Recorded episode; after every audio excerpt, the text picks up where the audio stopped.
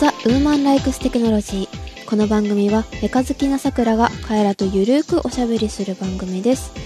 お届けするのは、ウーテクジャックしたさくらと、ライブに行ってきたカエラです。こんばんは。こんばんは、ご無沙汰してます。ご無沙汰してます。しかも、さくら初、初ですね、ウーラウーテクの一人で、一人っていうか、ジェシカさんがいない状態で。あ、まあメインでやるのね。ね。確かに。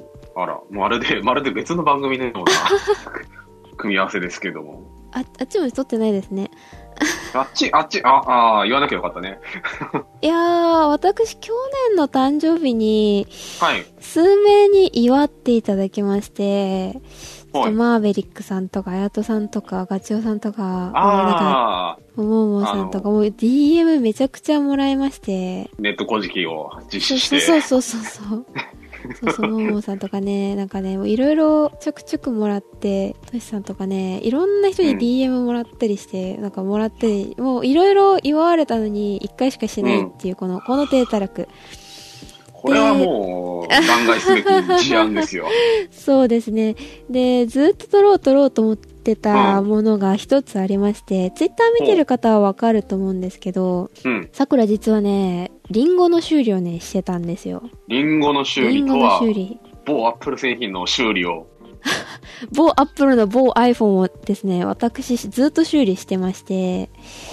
えーっと、去年の冬ぐらいに大学、休学してて、その、スウェーデン行ったりとかちょっとしてたので、その、帰ってきて復学するまでに、暇やし、お金貯めとかないかんな、みたいな感じでノリで、パソコン修理のバイトをしようとしたら、あんまなくって、iPhone 修理あって、あ、じゃあこっちでええわ、みたいなノリで始めたんですよね。で、その話をちょっとできるだけ、ちょっと機密保持契約みたいなのもあるので、ある程度しか喋れないんですけど、多分皆さん、まあまあ結構知らないことたくさんあると思うので、そんな話をしようかと思います。なるほどね。まあ、修理を依頼することはあるとね、内側の事情はわからないからね。そうですねなかなか興味深いんじゃないですか、そこら辺は。特に、カイラくん都会だからいいけど、田舎だと iPhone 修理するとこないんですよ。ああ、そうね。そうあのー、あれですよ。アップルストアもないからね。そうそう、アップルストアい。ないから、じゃあどうやって修理するの？みたいな話をちょっとできたらなと思ってなるほど、なるほどいいいですね。はい。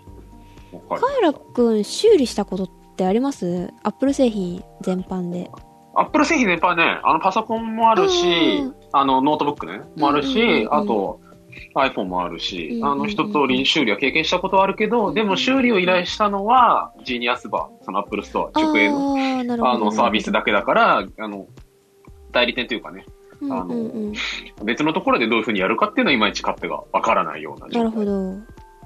私はですね、アップル直営じゃなくって、えっ、と、うん正規修理サービスプロバイダーっていう、その、まあ、アップルに委託されてる、うんな、なんとかカメラとか、カメラのなんとかみたいなところ、はいはいはいみ。たいなところの中に入ってる、あの、修理コーナーみたいなところなんですけど、まずそこの違いからいきましょうか。ああ、いいですね。アップルの直営だと、まあ、うんいっぱいメリットあります。まず、修理早いです。早いね。あの、預けりゃね、なんか、あの、半日ぐらいで帰ってくるもんね。あ、半日かかりました？あ混んでるとそうなのかな？ちょっと待って、待ってたけど、でも、でも2時間とか、ね、それぐらいであ画面の修理とかバッテリーの交じゃ換とか終わるあ、んですね。もしかしたら、プロバイダーの方が予約すると早いかもしんない。ああ、そうなんだ。あの、多分、アップルの方が混むんですね、きっと。あ、件数が多いんだな。件数が多くって、あの、アうんップルの方がどういう形をとってるかわかんないけど、プロバイダーの方は、受付から修理も全部説明、あの、修理終わった後の説明も一人がやるから、待ち時間がないんですよね、そのラグというか。だから受付したらもう1時間以内にバッテリーとかディスプレイの交換とか全部してすぐ帰ってくる。ディスプレイだと多分40分、早い人だと40分、えー本体交換だと早い人だと受付してからも30分で交換ができるぐらい早いんですけど、多分、アップルの方は受付の人と裏でその修理してる人は多分別になってる可能性は高いかな。その2時間かかるわけないので、うん。多分そうだと思う。えっと、早いのはパソコンが早いです。パソコン。パソコンとかは一回預かりでアップルの修理工場に送ったり、そのプロバイダーだと部品を取り寄せしてから、修理するので、パソコン修理だと多分、あの、アップルストアの方が早い。下手したら1日で戻ってくるので。代理店だと絶対パーツがないから、取り寄せして修理っていう形になるから、iPhone だとそんなに多分考えなくてもいいんですけど、うん。多分パソコン系は直営をおすすめします。あと修理料金がちょっと違うから、なるほど。ちょっと差が出てくるところなんだね。そうそうそうそうそうそう。iPhone の修理は多分どっちでも変わんないです。お近くのお店が一番いいかな、なるほど。はい。で、iPhone って今まで何を修理しました？画面？画面、そうね、画面割れとう、んうん。バッテリー一回やったかな？それぐらいだと思なるほど。う。うん。えっ、と、修理って、その Apple Care 入ってるか入ってないかで結構変わってくるんですけど、そうね。そう、ケア入ってると画面修理は3672円でできるので、たまに非正規で修理しちゃったみたいな人いるんですよ、Apple Care で。必ず Apple Care は確認してから、入ってるようだったら、必ず代理店か、その Apple の方に、ちゃんと、うんちゃんとしたところで修理を出す方がうん。おすすめというかした方が完全にいいです。なるほど。もし画面の交換とかしちゃうと、うん。あの、保証対象外修理になってしまって、その Apple Care が適用できなくなるんですよ。あ、外れちゃうんだね。そうそうそうそう。画面を例えば非正規店で修理しちゃうと、あの、うん急に起動しなくなったとかだと本体交換が必要になるんですけど、うん。そうすると画面が他社製だと、あの、改造品だったりとか、その、ちょっとうんダメだよってなって、例えば、iPhone7 とかだと36,500円だったかな？まあ、3万6,000円ぐらいだいたいかかるんですよ。まあまあするね。そうそう、まあまあするんですよ。うん。だから、なるべく非正規店は使わない方がよろしいかと。なるほど。なるほど。ちゃんとその、あの、こう、オーソライズとされてるとこじゃないと、そうですね。えー、のところの方がいいね。うん、この多分番組聞いてる人だと、大体ね、アップルケア入ってるかどうかぐらい覚えてると思うんですけど、うん。は入ってるのかな？まあ入ってないかもしんないから非正規修理したろうみたいなのはちょっとやめた方が、シリアル番号で、その入ってるかどうかって、あの、調べることそうねホーム。ページからね、調べられる、ね。そうそうそうそう。もしくは、アップルのサポートセンターに電話すれば、その遠隔操作とかいろいろしてくれて、確認してくれたりもするので、うん。一応電話番号今言っておきますね。お0120-277-535っていう番号なので、えっと、もしなんか、バッテリーの減りが早いんじゃないとか、うん。えっと、iPhone X とかだと、なんかタッチがおかしいとか、ゴーストタッチって触ってないのに動いちゃったりとか、ほう。iPhone 8でしょっちゅう電源落ちるとかだと、もしかしたうん。ら保証切れてても、あの、交換対象のプログラムで無料で交換できるみたいな、まあ、リコールみたいなものになってたりもするので、一回、その、店舗に行くのめんどくさかったり予約が行ったりするので、とりあえず電話してみるのがいいかと思います。なるほど。で、あの、電話かけたことがあ一回あるんだけどさ、うんうんうん。あの、結構、まあまあまあ、待つんだけど、待ちますね。待ってる間に、うんあの、なんか、どの音楽を聴きたいか選んでくださいっていう謎のサービスが あるんだなっていうのが。なんか印印象的だったねうん。あれ、あとなんか、何番押してくださいみたいなアナウンスがあると思うんですけど、あれ放置してたら勝手に繋がるんですよ、しかも。押さなくても、なんか全部放置してると、とりあえず何でもセンターみたいな感じで、何でも受け付けてくれへるー番号につないでくれるから、もし押すのめんどくさくて、よくわかんないっていうなら、もう放置してそのままつなげっぱなしにしてると、オペレーター出てくるので、なるほど、裏技が。裏技、ね。裏技というか、まあまあまあまあまあ、そういうこともできるので。なるほど。で、iPhone の、そう、えっ、と、質問をツイッターで募集したので、それにまず答えて、そうそうそうそう、関連で答えていきたいと思います。まずですね、えうんーっと、アップルショップ、アップルのショップがない田舎に住んでいるので、まず修理ってどう出せばいいの？っていうご質問ですね。なるほど。直営店に持っていけない場合、。そうそうそうそうう、持っていけない場合、大きく分けて、だいたい2つあります。うん。1、アップルのその保証に入ってる場合、アップルケアに入ってる場合は、配送修理が行うことできます。ほう、宅急便で出したりとかってこじゃなくって、先に iPhone が届きます。で、届いた時に、その、届けてくれたお兄さんとかお姉さんとかに、うんそのまま iPhone 返せば、それで修理交換できます。ほただ、デメリットがあって、修理料金が必ずかかる、かかるというか、例えば画面破損で、うん。画面交換代金で払ったと思ったら、中に水濡れとかしてて、料金が上がった時は自動的に課金されるシステムになります。なるほど。その発生した分のフィフィーがそう乗っかそうそうそうってくるのね。そうそう。乗っかってきます。まあ、どっちにしたって直すっていうならいいんですけど、画面ちょっと割れただけだから、もうちょっと我慢して使っててもいいかなみたいな人中にはいると思うんですよ。背面がちょっまとあひび入ったとかだと、うん。あの、支障ないぐらいだと、本当に一本線とか、傷とかうん、だと、うん内部に水濡れとかがあったら、うんもう本体交換しかできなくなっちゃうんですけど、うん。それでも動いてるからいいやっていう人だと、もしかしたらお店に行って、その検査してもらって、いくらかかるか分かった状態でし、あの、終了した方がいいかもしれない。なるほど。はい。アップルケアに入ってると、そのエクスプレス交換って、あの、検索していただければ分かると思うんですけど、その、まあ、うん修理がすぐできるよ、みたいな。なるほど。あ、ケーブルとかも出したら無料で交換ができます。申請というか。あ、断線してるから新しいのくれとかっていうとそう送られてくる。そうそうそう。男性も、えっと、友達がちょっと猫飼ってて、猫かじ、かじるんですよ、ケーブルを。はいはい。で、多少、ちょっとちぎれかけぐらいでも、うん。ある程度中が見えてても、交換無料で請求来たことないって言ってたので。出してみるのも手かもしんないです。本当は、その、規約的には中のケーブルが見えてたり、その外側の白いところが向けてたりすると、うん。お金かかりますよって言ってて、アップルの直営店とかショップに持っていくと、代理店でも中身が見えてると必ずお金かかるんですけど、うん。エクスプレス交換だと戻ってこないこともあるようなので、お金かかんなくて修理ができることもあるようなので。そういう話とかしていいのかな。でも実際あった経験談なはずなので、まあ、あのー、もの、ものは試しということそうそうで。そうそう、物は試しというか、どっちにしたってお金かかるなら、お家で交換できて、もしかしたらお金かかんないかもしんない、エクスプレス交換ちょっと使ってみるといいかもしんないですね。まあでも、マックスかかって、要するに新品の代金請求されるとか、そんなもんでしょ？じゃあねっていう話です。そうそうそうそう。うん。うん。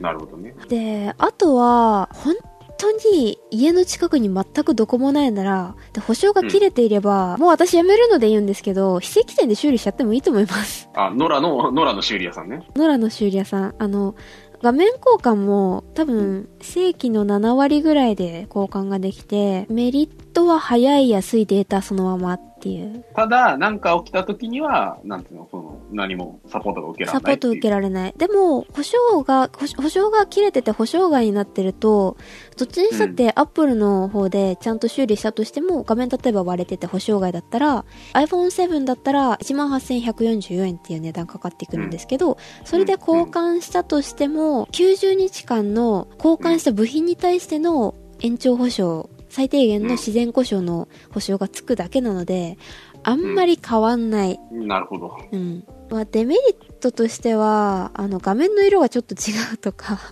ちょっと純、正のパーツじゃないあ、もちろん純正のパーツじゃなくって、とうん。アップルで交換すると、その、センサー類とかカメラ類とかも全部ディスプレイにくっついてるので、あ、言っていいのかな？まあ、調べれば出てくる話だ調べれば出ててくるね。うん。調べたことにしよう。うんで、全部くっついてるから、いろんなものが新しくなるんだけど、うん。非正規店だと、後ろのケーブルとかは全部再利用して、うん。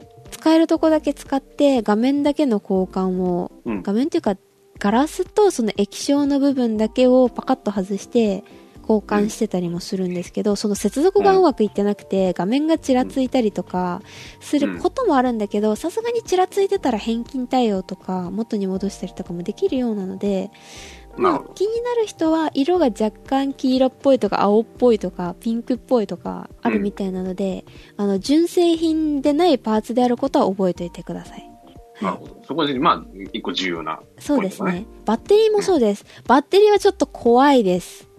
まあ、火吹いたりするからね、あれ気をつけないと。火吹くのもそうだけど、純正のやつと結構違いがあったりするようで、で、バッテリーの交換って結構危険を伴うんですよ。ネジで止まってないので、実は。シールかなんかされてるまあそんな感じです。粘着テープそうそうそうそう。そうアップル粘着テープ大好きなんで、何でもかんでもシールで止め方があるんですけど、うん。まあまあそんな感じで、なんかそうなってるから、非正規店だと、もちろん偽物なので、うん。バッテリーの性能も違えば、付け方が雑だったりすると、例えば、iPhone7 以降って耐水性能があるじゃないですか。ああ、そうね。なんですけど、耐水性能ってある重要な部品が関わってくるんですけど、それが非正規店で修理すると、それ取り除かれます。なのであーなるほど iPhone7 以降で、えっ、と、非正規店で修理したら、もう耐水性能ゼロになったと思ってください。iPhone SE とか6に逆戻りだと思そってください。こ含めて、その、動作の保証外になる、そうそうそうそう。なるほど。やばいです。それをだから iPhone7 とかで修理して、なんか、うん。動作おかしいんだけどって言ったら大体中水濡れてます。皆さん。なるほどね。まあ、パッキンみたいなようなものだと思っていいんですけど、それがうん。一回開けるとなくなっちゃうというか、使い物にならなくなるので、うん。修理するときにもう一回それを付け直すみたいなことをするんですけど、それをしできないんですよ。パーツがないから。正規品だと。うんバッテリーしか交換しないので。なるほどね。その、重重要部品が入手できない。そうそう、重要部品がね、下手したらあの、セメダインとか、なんかでうん止められてたりして、iPhone 開かない人とかたまにいるんですよね。ひどい。そう。いくら耐水性能がすごいからって、ボンドとか、なんか、瞬間接着剤とかで、あの、止めるのやめてほしい、本当に。開かない開かない何これって、あの、正規修理の人はちょっと戸惑うことになるので、うん。なるほど。まあ、そういうこともあるので、非正規店は基本的にはおすすめしないけど、とりあえず使えればいいとか、あと半年1年持って次のやつが出るまで持てばいいみたいな人だと、非正規店で修理するのも手ではありますね。なるほどね。うんまあそこはまあこうリリスクとね、コストパフォーマンスと天秤にかけた上で、まあ判断してもらうっていうのが一番いい。そうですね。なるほど。はい。で、あと、データが取り出せない人たちへ一応言っとくんですけど、iPhone が突然電源が入らなくなってしまったとか、うんだと、あの、データ取れるかもしれないと思って置いてる、家に置きっぱなしの人がいるかもしれないんですけど、それうんは Apple のショップに持って行っても無駄です。データは取ることができません。あ、もう救いようがない。救いようがないです。その、特に、うん多分プロバイダーの方だとうるさく言われてるんですけど、うん。個人情報保護法とかいろいろあって、データを店のパソコンに入れることできないし、あと、うんその電源が入らなくなった時点でデータ救出は基本的に無理です。なるほど。まあ、はい物理的にも難しいし、うんそういうそのコンプライアンス的なところから考えても、ちょっとタッチしにくい。そうそうそう。で、データ移行を希望していて、例えば本体の背面が割れたとか、筐体が湾曲してるけど、まだギギリギリデータは触れそうみたいな人だったら、Apple のジーニアスバーとかがあるとこに持っていくと、データ移行もしてくれて、本体交換もしてくれてっていうこともあるみたいなので、データを移行してほしい人は、プロバイダーじゃなくって、Apple の、その、ジーニアスバーとか、あの、修理ができるそのところの方がいいかもしんないですね。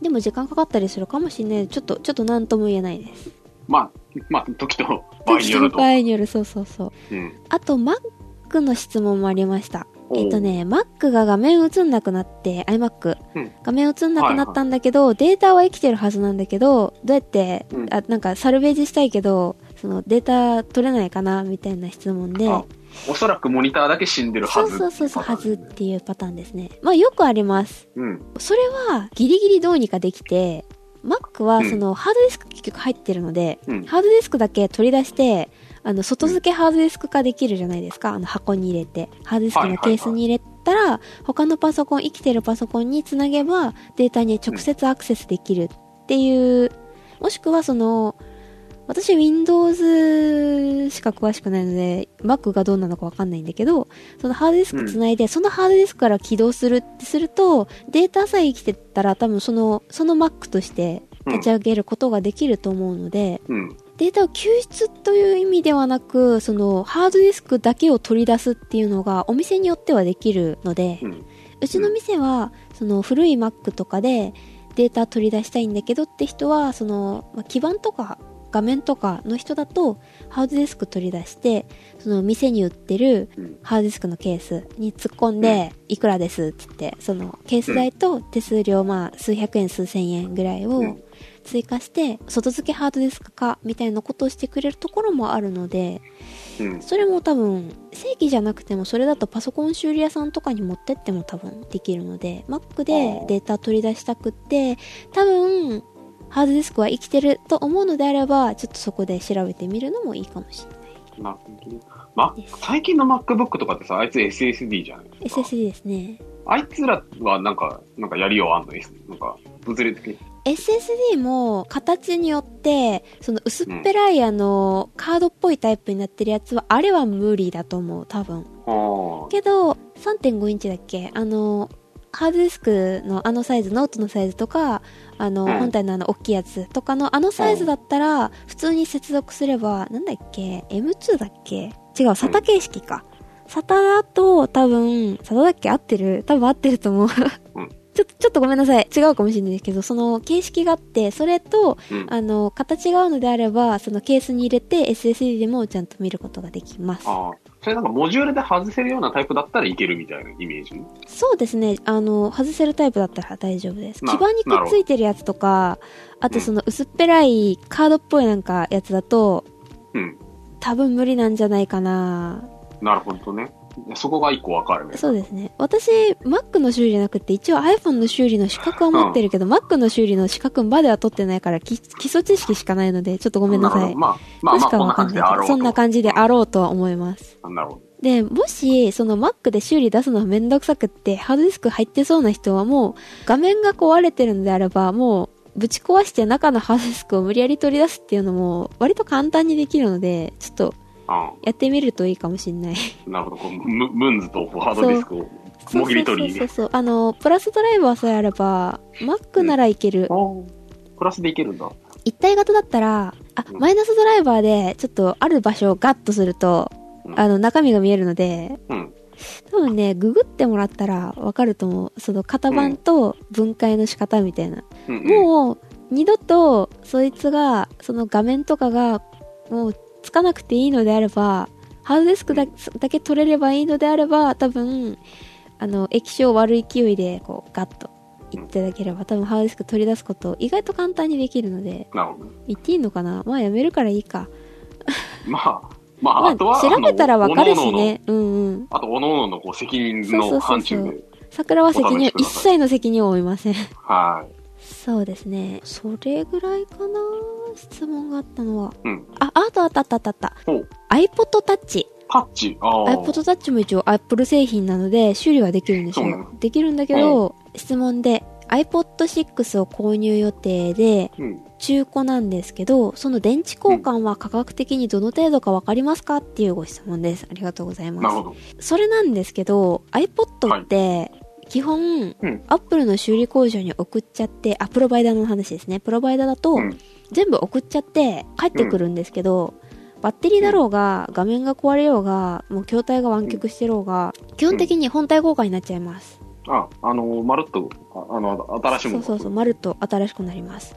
で、価格がちょっとだけ違って、うん。iPod Touch とかだと、バッテリーの交換価格っていうのがあって、うん。あの、診断テストっていうのがあるんですよお。iPhone にもあるんですけど、iPad にもあるんですけど、診断をすると、バッテリーがどれだけ消耗してるか劣化してるかっていうのが検査ができます。あどれぐらいそのなんか重放電の能力が保って出てるかみたいな。そうそうそうそう。何回重放電したかっていうのと、うんあと、その、バッテリーが、えっ、と、初期値が100%として、どれだけその、今性能が落ちてるかっていううん。のと、あと、まあ、劣化してるかって言って、その、例えば膨張が始まってたりすると劣化に入るし、うん消耗は使えば使うほどってやつですね。で、その、どっちかが、テストが不合格になると、iPod Touch だとバッテリーが消耗してると、消耗劣化してると、バッテリー交換価格っていうのが発生して、8800円ぐらいで交換ができます。あそんなもんなんだね。そう。ただ、バッテリーが劣化もしてない状態で電池交換を頼むと、うん。お客様ご希望ということで、本体交換の価格がそのまままるっとかかるので、14,800円ぐらいかかります。なるほど。そのバッテリーが、そのアップルの基準で下手ってるかどうかっていうところが価格の分かれ目そうそうそうそう。で、どれぐらいがその消耗劣化っていうと、だいたい2年ひっきりなしに iPhone とか iPod 使ってやっと消耗するぐらいなので、う。うん。基本14,800円かかると思っていいです。なるほど。あのーよなんか、あら、さなんかちょっとバッテリーの減り早いなぐらいだと全然、箸に棒にもかからない。全然ダメですね。うん。本当にめちゃくちゃハードに使ってたり、あと車で充電する人だと電流の関係でちょっと消耗が早くなるらしくって、うん。車のシガーソケットから充電してる人は結構消耗します。あーなるほど。使ってる環境にもよると。そう、逆に言うと、やっぱり、車の中で充電するなって話ですね。なるほど。してるとかなり消耗します。あとは、うん。業務用端末として使ってて、ずっとつなげっぱなしだと、バッテリーは膨張をします。膨らむ。膨らみます。めっちゃ膨らみます。うん。豆知識でも何でもないんですけど、うん修理カウンターって、あの iPhone を探すっていう防犯の機能をオフにするための、その iPad が置いてあるんですよ、ずらっと大体。うん。それって、ずっと充電しっぱなしなんですけど、見ていただくとわかると思うんですけど、その修理カウンターに行った時にちょっと見てみてください。大体の iPad が膨張してて、なんなら中身半分見えてます。もうだいぶ1センチとかガッと開いてる iPad とかあると思うので、修理に出しても出しても、大体膨張します。ずっとつなげっぱなしだと。うん。なるべくその使いっぱな、あ、つなぎっぱなしで使用は避けたい、ね。もう、店舗に置いてるやつだと本当に24時間365日つなぎっぱなしなので、あのデモ機とかね？そうそうそう。あ、デモ機はでも交換するから、ああ、そこそこ。うん。あの、修理カウンターのだと備品になるから、なかなか交換してもらえないんですけど、うん。まあ、バッテリーは膨張するので、本当にずっとつなげっぱなしだだと、ちょっと、もしかしたら消耗してるかもしれないですね。要注意と。要注意で。うん。あと何、何話すことあるかな？あ、iPhone ってどこまで修理できるかっていう話も、はいど。こ、どこまで、どこまでとは？えー例えばカメラ壊れたとか、フェイス ID が効かないとか、うん再起動繰り返すとか、なんかいろんな症状があると思うんですけど、うん。大きく分けてディスプレイの交換か本体交換かっていうのがあるのは皆さん割と Apple 製品使ってる人だと知ってると思うんですけど、うん。どこまで言ってるのかな？まあ、多分、お客さんに説明するとこまでいいのかな？えっと、カメラの交換できます。背面カメラ。あ、例えば、なんか、カメラぶつけたとかうまく映んないとかそういう。あ、ぶつけたら、ぶつけて、カメラレンズが破損してたら本体交換になります。あ、それは本体交換。本体交換。ガラスはその外側だから、その中のレンズとか、例えばうんたまにね、なんか、カメラ起動すると、カタカタカタカタカタってめっちゃカタカタ言う人いるんですよ。うん。特にあの、デュアルレンズになってからうん。は、なんか、ピントの調整がうまくいってなくて、めちゃめちゃブレブレのカタカタ言ったりとかも、あの、映した時にすごい時空が歪む人とかいる、時空が歪むカメラを持ってる人とかいるんですよ。うん。なんですけそれはど能能力の、ある能力を持ったカメラではなく。そう、ある能力を持ったカメラではなく、不具合カメラなので、うん。ピントがおかしいとか、その、なんか変なものが映る、あ、まあ、お客さんの目目に映ってる可能性もあるんですけど、うん。なんかその変なものが カメラで、レンズで映るっていうのであれば、カメラ交換で治ることもあります。で、保証外でカメラの交換する人もたまにいるんですけど、だいたい1万円ぐらいかかります。おー保証外でもカメラの交換を本体交換すると大体まあ3万とか6万とかまあ機種によって違うんですけどかかるけどうん。カメラだけであればカメラの交換もできるのであとうん。タプティックエンジン、バイブレーションでしたね。あのー、あれね、あの、なんか、お押し込んだ感じがするユニットね。なんかあの、ブルッてなるあやつね。ーとかとかそのブルあのバイブレーションですね。中のバイブレーションもあれが壊れてたら一応交換はできるっぽいです。あとスピーカーとかも場所によるんですけど、iPhone っていっぱいスピーカーとあのマイクがついてるんですけどうん。それも、ある部品だと交換ができるので、最近なんかちょっと音がおかしいなとか、音拾わないなとか、いろんな症状が出てる人とかだと、一回検査して見るともしかしたら交換ができるかもしれない。なるほあと、あー、えっ、とですね、交換プログラムとか修理プログラムがあるのって知ってます？ど。あの、なんか、あの、特定のなんか、あの、部品のなんか、不具合で、あの、あの、あの、こあのメーカー側で持ちますよってやつね。そうそうそうそう。なんか、まあ、リコールの、リコールって言葉を使いたくないので、アップル様。あの、自社製品は完璧ですよって言いたいので、なかなか、そのリコールって言葉を嫌うんですけど、うん。交換リペアエクステンションプログラムっていうプログラムがあって、まあ、うん。気になる人はちょっと調べてみてください。もしかしたらうんあなたの iPhone は無償で交換もしくは修理ができる対象かもしれません。本。よくあるものについてだけちょっと説明をします。うんナンバーワン、iPhone7 の県外の、あ、県外の問題に対する修理プログラムっていうのがございます。県外。はい。iPhone7 って、ちょっとメインロジックボードが壊れやすくって、うんあの、電波拾わなくなるんですよ。県外表示になるんですけど、アップデートかけた表紙とか、なんかした時に、県外で隣にびっくりマークがついて、電波拾わないっていう、そんな、何、勢いのいい県外みたいな。県外みたいな。そう、県外ですよっていうのをびっくりマーク出るんですしかも、隣に。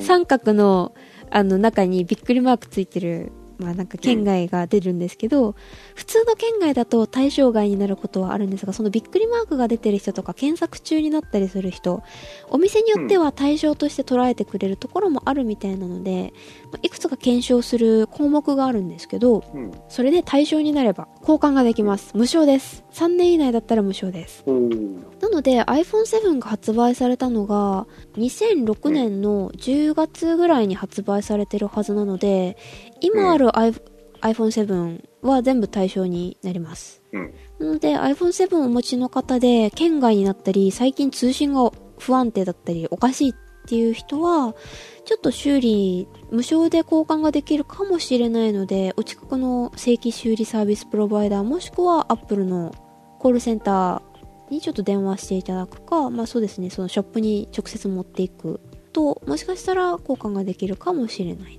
まあ、画面割れてたりすると、前は画面交換のお金がかかって本体交換っていうこともあったんですけど、今は画面が割れてたりしても、ある程度、その無償で対応ができるみたいなのでうん、ただ水濡れだと、水濡れしてるとロジックボードやっぱり壊れちゃうので、水濡れしてたら優勝になっちゃいます。まあでもこれは、あも、の、わかるんだね。そうそう。それもコロコロ、あの、基準が変わったりして、修理してる人もちょっと、てんやわんやなので、とりあえず、あ、そんな、そんな頻度で変わってんの？結構変わりますね。うん。最近だと何が変わったって言えないんですけど、5月ぐらいに、え、それ対象外になるの？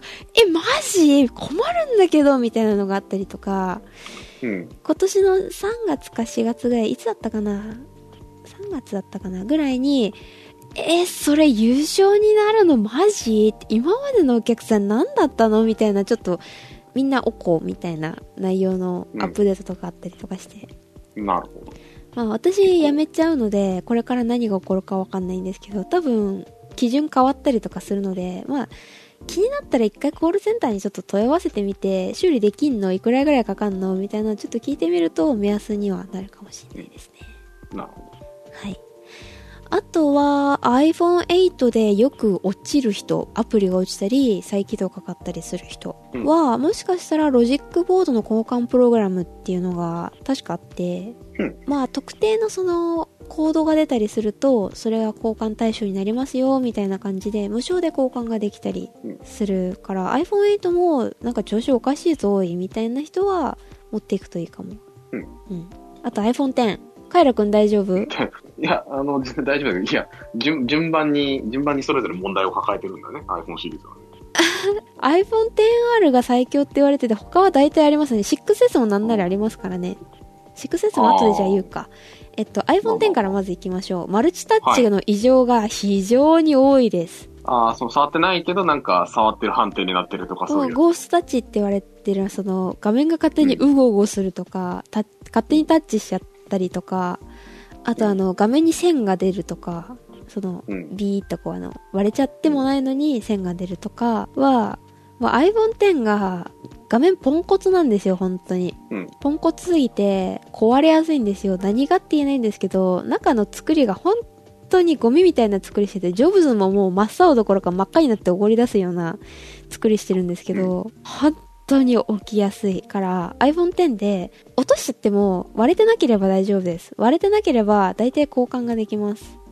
なので、iPhone X でマルチタッチ、ちょっとタッチしてないのにおかしいぞとか、線出ちゃったんだけど何これみたいな人は、3年だったかな ?2 年だったかな？あれ？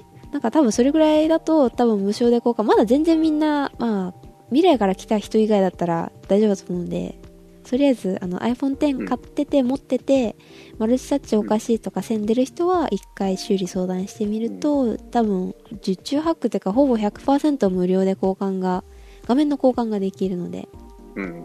ぜひ困困ってる方は自分のせいじゃないので、あの iPhone の作りがゴミなのが悪いので、要チェックだね。要チェックですね。結構ね、壊れたから修理できないと思って買い替えしちゃう人多いんですよね。うん。うちのお店はたまたま、その、携帯コーナーと修理カウンターどっちも入ってる大きい、まあ、お店だから、その、買い替えに来たんだけど、これ修理できるんじゃないって言って、ショップの人が持ってきてくれるんですよ、こっちに。だからいいんだけど、iPhone7 とか特に県外になってるから、もうついに壊れたと思って、画面も荒れてるしと思って、機種変更しちゃう人とかもいるんですけど、うん作りが悪いから無償で交換できますよってショップが教えてくれればいいんですけどね、ショップはショップで買い替えしてほしいので、言わない人とかもいるんですよね。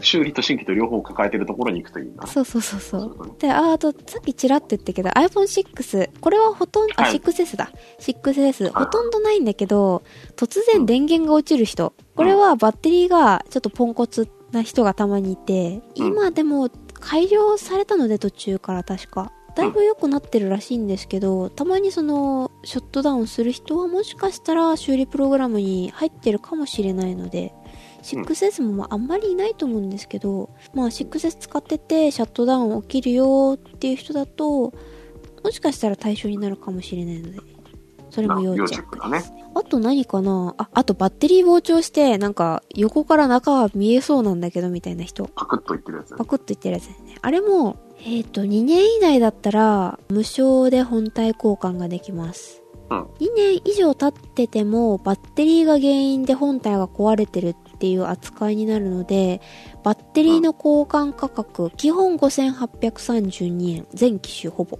10以降は、ちょっとバッテリーが大きくなったり、容量が、あ、よん？同じこと言ったな。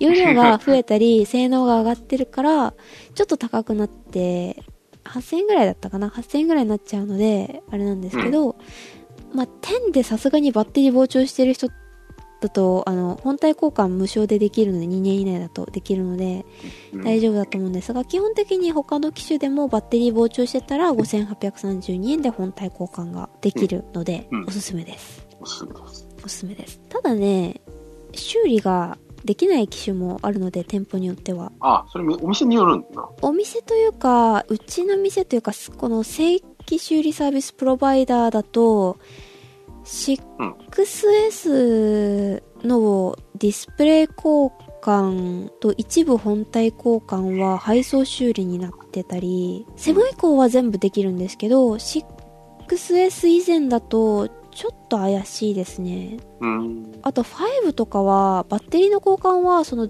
ほぼ全店舗できるんですけどバッテリー以外の修理で画面交換ってなると確実に配送修理になりますね、うんセブン以降だったら大丈夫ですちょっと昔のだとそういう対応になるかもしれない。そうそうそうあと45年経ってるやつだとヴィンテージになっちゃってはい。その修理がその部品がもう製造されてなかったりとかするからうん。もしかしたらそろそろ iPhone6 とかも修理不可の対象になることもあるかもしれないから修理したい人は早めに言った方がいいかな一応今のところ5まで修理できちゃうのでまだもうちょっと大丈夫だと思うんですけど、まあまあ前の機種までいけんだね。そうですねまあ修理する人いないですけどねそんなにまあまあね。お金結構かかるしディスプレイ交換するだけでも1万3、4千円ぐらいかかるならそれなら新しいの買っちゃうみたいなまあね、いいっそね、みたいな。そうそうそうそんだけ古いの使ってるやん、みたいな。そう、ディスプレイ交換古いやつするデメリットって、せっかくそのお金かけて修理したのに、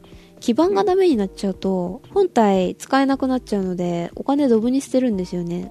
いつ壊れるかっていうのわかんないし。そうだよね。だから、6S 以前の人だと特に、修理する人そんなにいないかな。バッテリーぐらいですね。バッテリーはまあ6000円ぐらいで交換できるし、うんあともうちょっと持てばいいかなっていうのだったら、その6000円ぐらいまあいいかみたいな。で、払う人もいますね。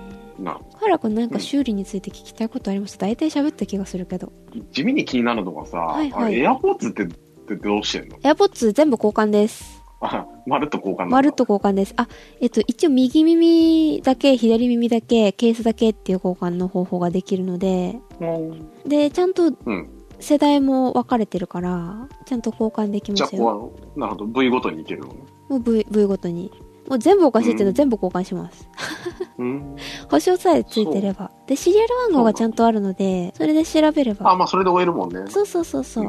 なるほど。そう、シリアルで全部わかる。はいはい。結構ね、壊れる可能性の高いものだなとは思ってはいたから。そうですね。あの、正直、イヤホンって分解しようがあんまないので、明らかにバキバキになってるとかもなくしちゃったとかじゃなければ、交換できますね。あ、そう。片耳なくした人にちょっとお知らせがあるんですよ。はい。たまにね、スキーとかで、片耳落ち、吹っ飛んでっちゃって、なくなっちゃった人とかたまにいるんですけど、まあ、どっか落としたとかね、全然あるよね。あるあるある。あるんですけど、あれってわざわざ新しいの買わなくっても、修理カウンターとか行くと片耳だけ販売してます。えー、ちなみにおいくらで？正直、店舗によるんですけど、片耳なくした人は、プロバイダー行かないでください。行かない方が正直いいです。1万円ぐらいします、片耳。1万円ちょっとするので、あれ？あれ？あれ？新品？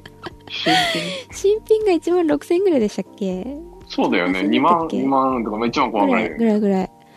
うん。で、ん店によっては1万4千円とか片耳かかるから、うんじゃあじゃあね。でも、アップルの直営だと、多分、7000円とか8000円だったかな。うん多分、片耳分、ちゃんとお安い値段で買えるから、それも、なんていうか、買い取り価格になるんですよね。その、修理価格じゃなくって。うんうん。だから、お店が買い取って、それをお客さんにそのまま売ってるみたいな感じだから、自由に設定できるんですよ。うん。そこはあれなのね。店舗の採用なの。そうそうそうそう店舗によって違うからそれはそのアップルの方が手数料みたいなの取らないから安いうんうん。他は全部変わんないんですけどカメラとかだと多分数百円ぐらいは違うかもしんないけど他は基本的に一緒なのでどこでやってもいいんですけどうん。そうですねああとその修理したい人に向けてお知らせがいくつかありましてはい。まず予約取ってくださいうん。当日で行くと本当に待ちますめっちゃ並ぶよね。並ぶし予約優先になってくるので本当に平気で4時間5時間待つことになりかねないです予約の人がたまたまキャンセルになったとかね。とかだといいんだけどでも大体、えっと、うちの店舗だと予約枠の100あの予約枠を人数に対しての120%とかで入れてるから、うんキャンセル込みで枠開けてるからキャンセル待ちはあんまり発生しないんですよね。でうち結構修理件数がそのうちの系列でめちゃくちゃ多い方もうトップ5には軽く入るんだろうな。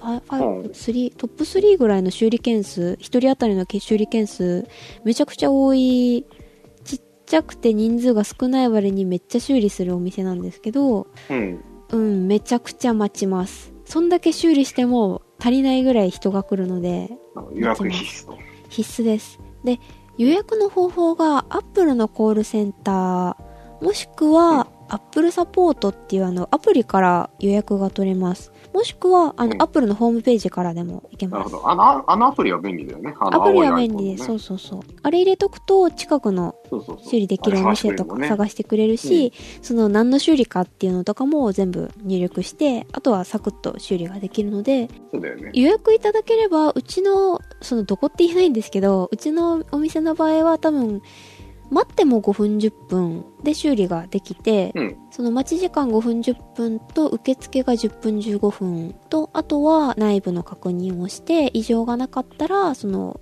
ディスプレイとか本体の交換をしするのがだいたい3、40分。40分かかんないかな。まあ、全体で1時間ぐらいで終わるので、そんなもん、ね。予約してください。お願いします。はい。はい。で、予約が店舗とか、その、どこの修理に、修理できるかによるんだけど、だいたい3日前から1週間前ぐらいまでの予約が取れるので、うんまあ、それもちょっとあの、ホームページだと、ホームページか、そのサポートのアプリだと、何時、いつの何時が取れるみたいなのがあるので、それをちょっと見ていただけるといいかと思います。はい。わかりましで、修理のその予約を取った後にお願いしたいのが、バックアップ必ず取ってください。お願いします。た。はい。はい重要だね。あの、ディスプレイの交換をするだけだからデータ消えないと思ってくる方結構いらっしゃるんですよ。ディスプレイとかうんバッテリーの交換。うん。あれってリスクがあって、ディスプレイの交換って、ディスプレイ交換した、あの、つけただけじゃ、あれ、いくつか機能が使えないようになってるんですよ。その不正防止とかいろんな面で。はいはいはい。あるんですけど、本体交換に切り替わる可能性があるんです。お値段そのままで。なので、ディスプレイつけただけじゃ、まあ、タッチ、タッチがちょっとおかしかったりとか、ホームボタンとか、いろいろ調整が必要なんですけど、Face ID とか。はそれが、Apple のサーバーを通して調整をしてるので、サーバーが落ちたり、何かあった時は、本体交換に切り替わっちゃいます、強制的に。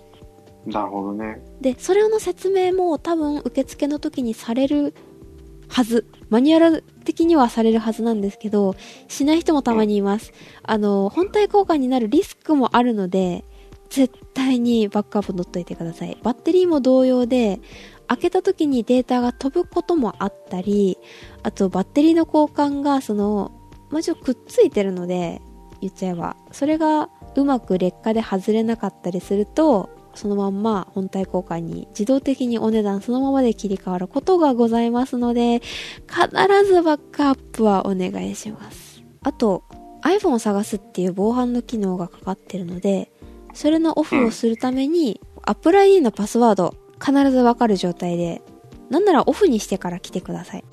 iPhone を探すっていう機能あるの知ってます？あの、あれでしょ、グリーンのアイコンでさ、あの、位置情報を拾って、あの、探してくれるやつでしょ？そうそう。あれって、いくつかなんていうか、機能があって、うん。例えばなくした時に、あの、ピコピコ音鳴らして探してくれたりとかも、音鳴らすとか、なんかね、いろいろついてるよね。そうそうそうそう。うん。あれって一個大事な機能があって、例えば、落とした時に初期化かけても iPhone を探すがオンになってると悪用できないんですよ。ああ、だからそれがなんつうの、こう、あの、最後の砦になる。そうそうそうそう。シリアル番号で管理されてて、うん。そのシリアルに対して、その最初電源リセットかけた後もシリアル番号でロックがかかってるかどうかっていうのを探してくれるので、ロックがかかってる状態だと、このシリアルに紐付けられた Apple ID メールアドレスとパスワードを入れないと、初期設定ができなくって、iPhone 使えないっていうなるほど。悪用できないようなロックがかかってるので、なるほど。パクってきた iPhone 使えないわけだ。そうそうそうそうそうそう。うん。そのロックがかかってると修理ができないんですよ。うんうん。そう、初期化が必要な修理であったり、いろんなまあシステム上修理ができないようになってるので、うん。それが解除できないと、始まら、何も始まらないので、その Apple ID とパスワードは必ずわかる状態で。なるほどね。あだから、だだから、あの、外せっていうふうに、そうそうそうそう、ね外せって。うんなるほど。納得がいきましたよ。ああ、外せって言われたけどなんでだろうって思ってました？そうそうそうそうそうそう。なんか、なんかあんだろうなぐらいに思ってたけど。そうそう。あと、本体交換するときに回収して、それ Apple が再利用することあるので、部品は。うん。うん。それもいろいろ多分あるんだと思います。なるほど。なるほど。そうなった時も、あの、含めてってこと、ね。そうそうそうそう。なるほど。あと、本人確認の、その、なんだろう、取り出みたいなあれもある。知らない人の iPhone を勝手に直そうとかもできないようになってるみたいな。ああ、そうだよね。本人じゃないとね。あなたの持ち物ですか？っていう確認が簡単にできるっていうのもあなるみたい。るほどね。そこもあるわけですね。はい。一応場所だけお伝えしておきますね。とバージョンが相当古くない限りは、設定を開いていただいて、一番上にちょっと自分の名前があると思うんですけど、それタッチすると、iCloud っていう項目があって、それちょっと下に行くと iPhone を探すっていうのがあるんで、それがオフになっていれば修理ができます。ただ、修理が終わった後に iPhone を探すオンに戻してくれない大バカ者がたまにいます。お店の人では。ちょっと。はい。それオフになっててなくすとリセットかけて自由に使えちゃうので、修理が終わった後は iPhone 探すオンになってるかどうかをちょっと確認しておくと安心です。うん。なるほど。はい。今度、今度逆にね、それはオンになったら悪用される可能性が。そうそうそう。そのまま落としたら、そのまま悪用されちゃうので、うん。うん。要チェックだね。要チェック要チェッうんク。カイラくん、はい。バックアップって何で撮ってますか？えっ、と、今ね、iCloud パソコンで撮ったことってありますか？はあるよ。あー今 iCloud って課金してますか？知ってる、知ってる。なんだっけ？あ、あの、何ギガだっけ？うん、50ギガかな？えーとね ?120 円かな、にに200か。200? そんなに取ってる。うん。すごいですね。えっと、一応リスナーさんのために説明をしておくと、iCloud っていうのが5ギガまで無料なんですよ。そうだね。取るのが。5ギガ。すぐなくなります。なくなる。まあっさりいくよねそう、あっさりいきます。超あっさりです。それが課金すればいっぱい取れるようになるんですけど、うん。それも、えっと、さっきの設定開いて名前開いて iCloud からいけるんですけど、そこの容量でストレージを管理ってあるんですけど、そこをタッチすると、ストレージプランを変更をタッチすると何ギガまででいくらですよっていうのが出てくるので、ね一番上だと2テラで1300円とかね。そうそうそう。あの、みんなで、家族全員が、あの、iPhone 使ってたらいいんだけど、一人だと多分50ギガで割と十分じゃないかな。そうね。だいたい写真とかいっぱい撮ってると、容量がいっぱいですってメールが届いたりとか、警告が出てたりすると思うんですけど、おお脅されるよね。そうそうそうそう、なってますよって言われたら、もう、バックアップオフにしちゃうか、あの、課金しちゃうかうん。ですね。で、どうしてもそう、どうしてもお金かけたくない人は、iCloud のバックアップの、どれをバックアップをするかって選べるので、写真をオフにして、あと全部オンにしてたら大体撮れます、5ギガで。うん。緊急用で、とりあえずお金かけたくないけど連絡帳さえ取れてればいいかな、みたいな人だと、その写真オフにして、あと全部オンにすれば大体5ギガで撮れますので。うん。ライフハック。そう。で、ストレージからその何を消すみたいなこともできちゃうので、まあそれはちょっと、詳しいことは Apple のコールセンターか、ちょっとググってください。公式に問い合わせを。簡単にできるけど説明してたらね、もう全部説明しなきゃいけなくなるから。うん。うん。はい。うんはい。あとなんかありますかね？修理の関係？修理の関係。修理じゃなくてもいいですよ、ある程度。アップルウォッチとか。ああ、ウォッチね。ウォッチ。ウォッチでもなんか今のところ困ったことないんでね。ウォッチ壊れたらあれも修理できますけど、配送修理になるから時間はかかります。ああ、なるほど。ちょっとラグが。生まれる。うん。うん。ねそれぐこらい、壊れないことを祈ってるけど。保証外になるとね、バカ高いんで。そうね。高そうだよね。あと、アップルケアに入った方がいいのか、入らなくていいのかっていう話。ああ、これは入った方がいいけど、これは別に入んなくてもいいんじゃないみたういな。ん。基本的にはみんな入った方がいいです。うん。iPhone X 以降は、入らない人は、やばい。よっぽど丁寧に使う人だけですね。入んなくていいのは。うん。なるほど。iPhone X で保証が切れてて、画面壊れたらいくらすると思います？いやー、た高く、高く、高くつくんじゃないですか？はい。いくらだと思います？予想価格。皆さんもちょっと予想してみてください。うんえ、2万とか3万とか？えー、なんとなんと34,344円かかります。iPhone X のディスプレイ。いくでしょう。ねもうセンサー類とか全部多分交換になっちゃうから、いや、高いっていうのもあるんだけど、もうもうね、やたらと高い。高いね。高い。もう 10S とか入らない選択肢がない。まあ、とりあえず入ると。もうとりあえず入れと。えっと、どうしても入りたくないなら 10R を買いましょう。10R は修理安いです。まだ。うんもう、もう機種を変えろと。そうそうそう。もう機種変えろと。もう 10S Max なんかもう供給の沙汰でないぐらいもうかかる。うんまあ、でかいしね。でかいと高い。さすがに。一回ね、アップル製品のそのアップルケアに入るか入らないか問題っていうのでね、うんうん。アップル TV のね、アップルケアを勧められたことがあって、ね、いや、こいつ大丈夫だろうとかそ思っていつは大丈夫かな？音、そう落とすかな？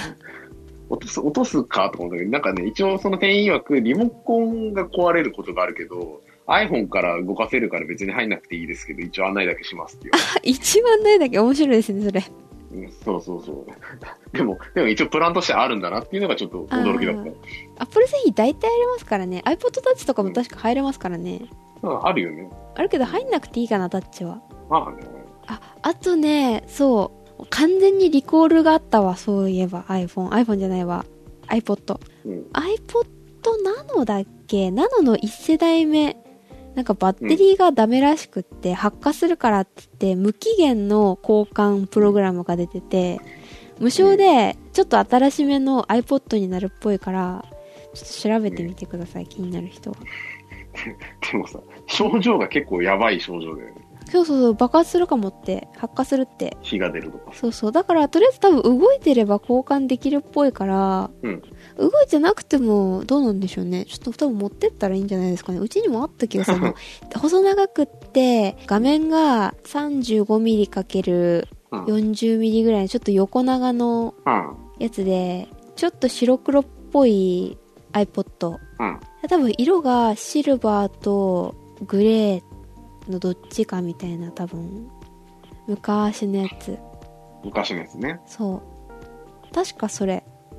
が交換できるから、まあ、うんよっぽどいないと思うけど、あと家にでも放置してる人がいると思うので、うん、充電しなきゃ大丈夫なんですけど、爆発とかしたら困ると思うんで、なるほどもしよかったら交換をちょっとした方がいいかな。眠ってる、眠ってる iPhone、iPod をお持ちの方は確認いただいて。そうですね。アップルケアはでも、うん、そうだな。みんな入っておいた方がいいと言いつつ、私入ってないんですよね。あ、そうなんですか？高いし。うんすごい。すごい元も子もない。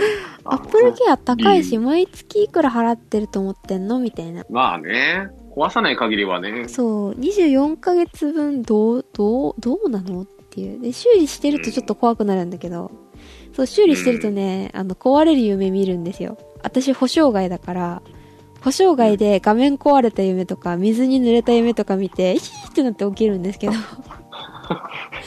えらい、えらい、こう、ワーカーホリックな夢を。皆さん、あの、iPhone XS これから買われる人だと、もう絶対入ってください。お願いします。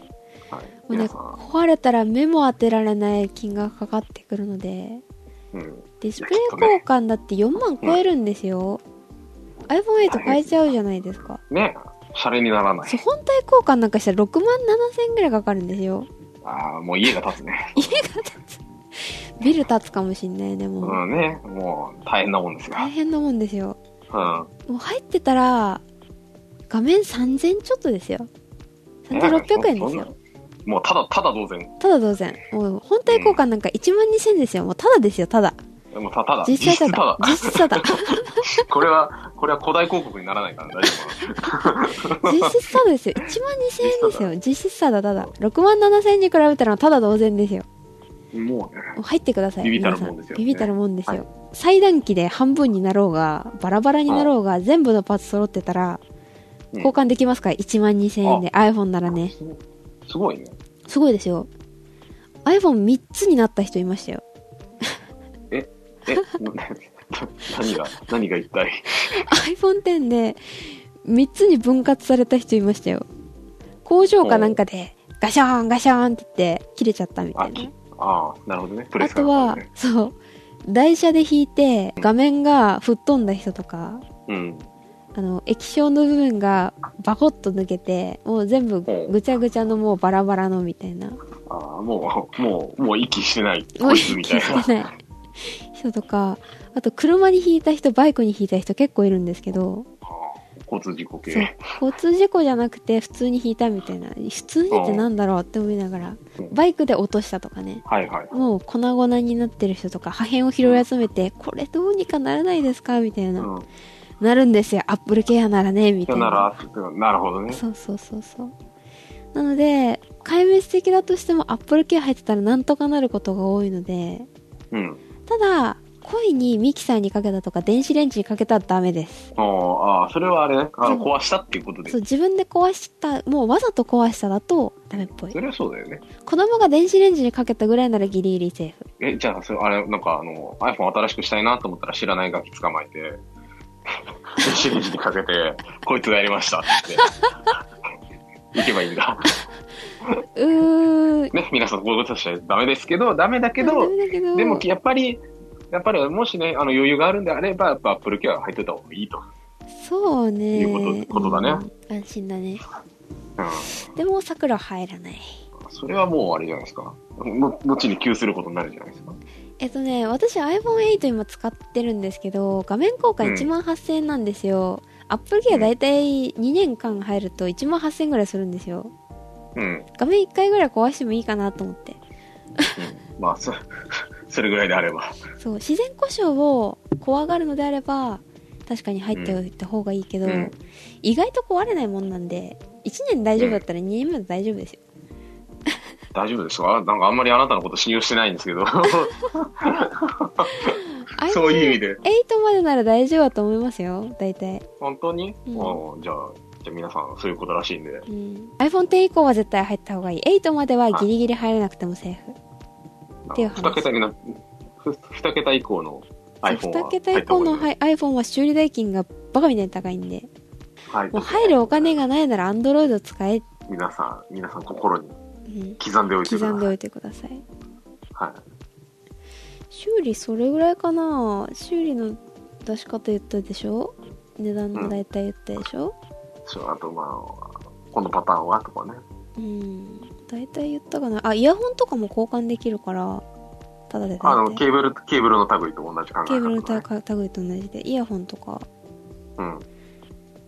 うん、型番、あんまり言えないけど、型番がないやつとかもあるから、あの、前使ってて、例えば iPhone7 で使ってたけど、ちょっともう8とか10になっちゃったけど、これ交換できるかなみたいなやつだったら、付属品が一緒だったら交換できるやつとかもうん。あるっぽいから、必ずしもその iPhone が必要か、ちょっと、ちょっとね、あれかもしんない。あ、でもね、あダメなやつもありますね。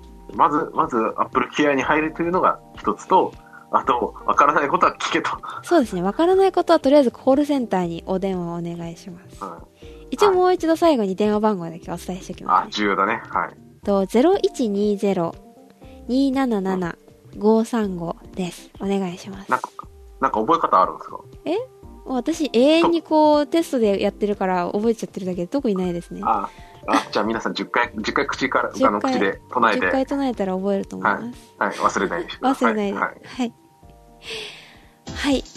じゃあ、今回はこれぐらいで。は。はいい。いろいろためになる回でしたね。なったらいいなと思います。もし引き続きなんか質問があれば、そうですね、さくらの Twitter の DM の方にちょっとはいしていただければ、もしかしたら質問がたまったらまた収録するかもしれないですし、はい直接リプライ返すかもしれないので、私に聞いてみてください。はい。では、お届けしましたのは、さくらと、カエラでした。はい、おやすみなさい。おやすみなさい。